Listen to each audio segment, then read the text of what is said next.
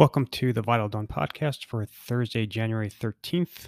Uh, just a quick scheduling update. There will not be a podcast tomorrow, Friday, and then Monday is a holiday, so the podcast will return on Tuesday of next week. So for this morning, you have U.S. equity futures essentially flat. The S&P futures are up about two points. Dow futures are up five points. Nasdaq is outperforming slightly. Nasdaq futures are up 12 points. That works out to about eight basis points. The major European indices are trading about flat overall. You are seeing outperformance in Europe. In tech, financials, utilities, and autos, you're seeing underperformance in Europe in industrials, retail, luxury, and healthcare. Asia was mixed across the board. So you had selling pressure in Japan and mainland China. Hong Kong was about flat. Um, so, fairly slow morning as far as major incremental news. In the US, the big macro theme remains stimulus withdrawal. So, both monetary and fiscal. You had a ton of headlines out um, yesterday and overnight emphasizing that theme of stimulus withdrawal. So, Brainard dropped her prepared statement ahead of her um, confirmation hearing today. Um, in it, she emphasized a lot of the same sentiments as Powell did on Tuesday, although I would say her language is probably a bit more anxious in terms of um, her description of inflation. So she said inflation is too high. She said combating high inflation is quote unquote our most important task at the Fed. You had two Fed officials come out yesterday and strongly hint at a March hike. So now it's pretty much the consensus across the board that you will get a hike in March. You've had essentially every Fed official um, across the the hawk dove spectrum um, uh, strongly implied that you're going to get a hike in March. You had two Fed officials talk about more than three hikes this year. So remember, the last dot plot from the Fed had three hikes for 2022. You had yesterday during trading, Dudley, I'm sorry, Bullard came out um, in the Wall Street Journal and said that he is penciling in now four hikes for 2022. And then you had Harker overnight suggest that he would support more than three hikes um, if the inflation problem worsened.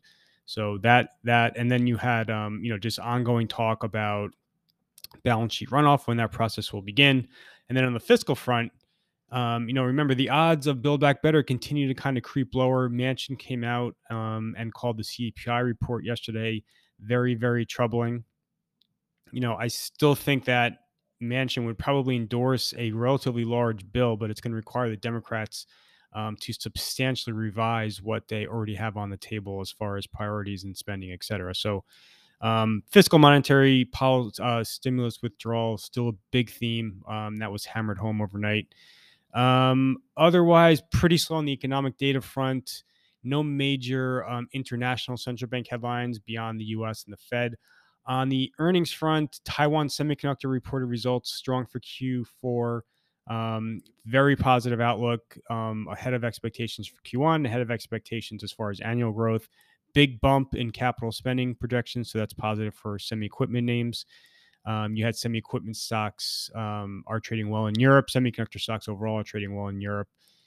Um, otherwise, nothing too important on the earnings front. You did have a bunch of business updates from some UK retailers that were mostly um, downbeat.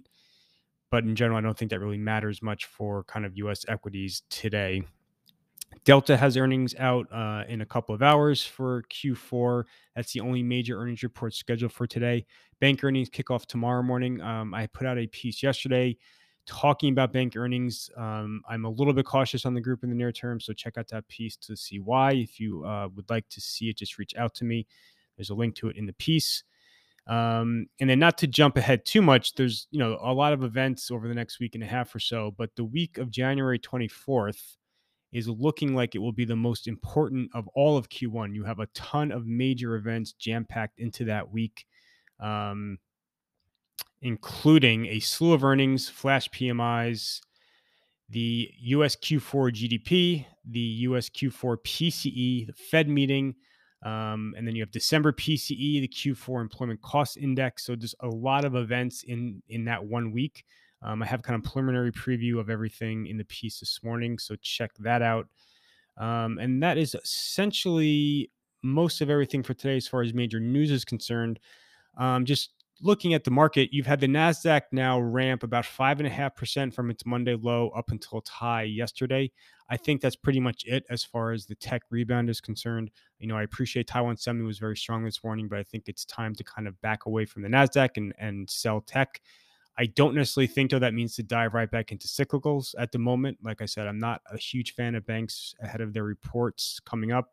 Um, you know, banks start on Friday and they will dominate next week in terms of earnings. Um, I still think that stimulus withdrawal is going to define this year. That will favor cyclical value stocks and it will penalize high multiple stocks. I just think for right now, it's a very um, in the very near term. Um, you know, I don't necessarily favor one group over the other. Um, and that is everything for today, other than Delta. Um, so just quickly on today's calendar, you have the PPI at 8:30. Brainard hearing starts at 10 a.m. and then you have Delta earnings before the open. Nothing major is on the calendar. Otherwise, there's no major earnings scheduled for after the close. Um, and that is pretty much everything for today, Thursday, January 13th. Like I said, there will not be a podcast Friday or Monday. Um, thank you, everyone, for listening.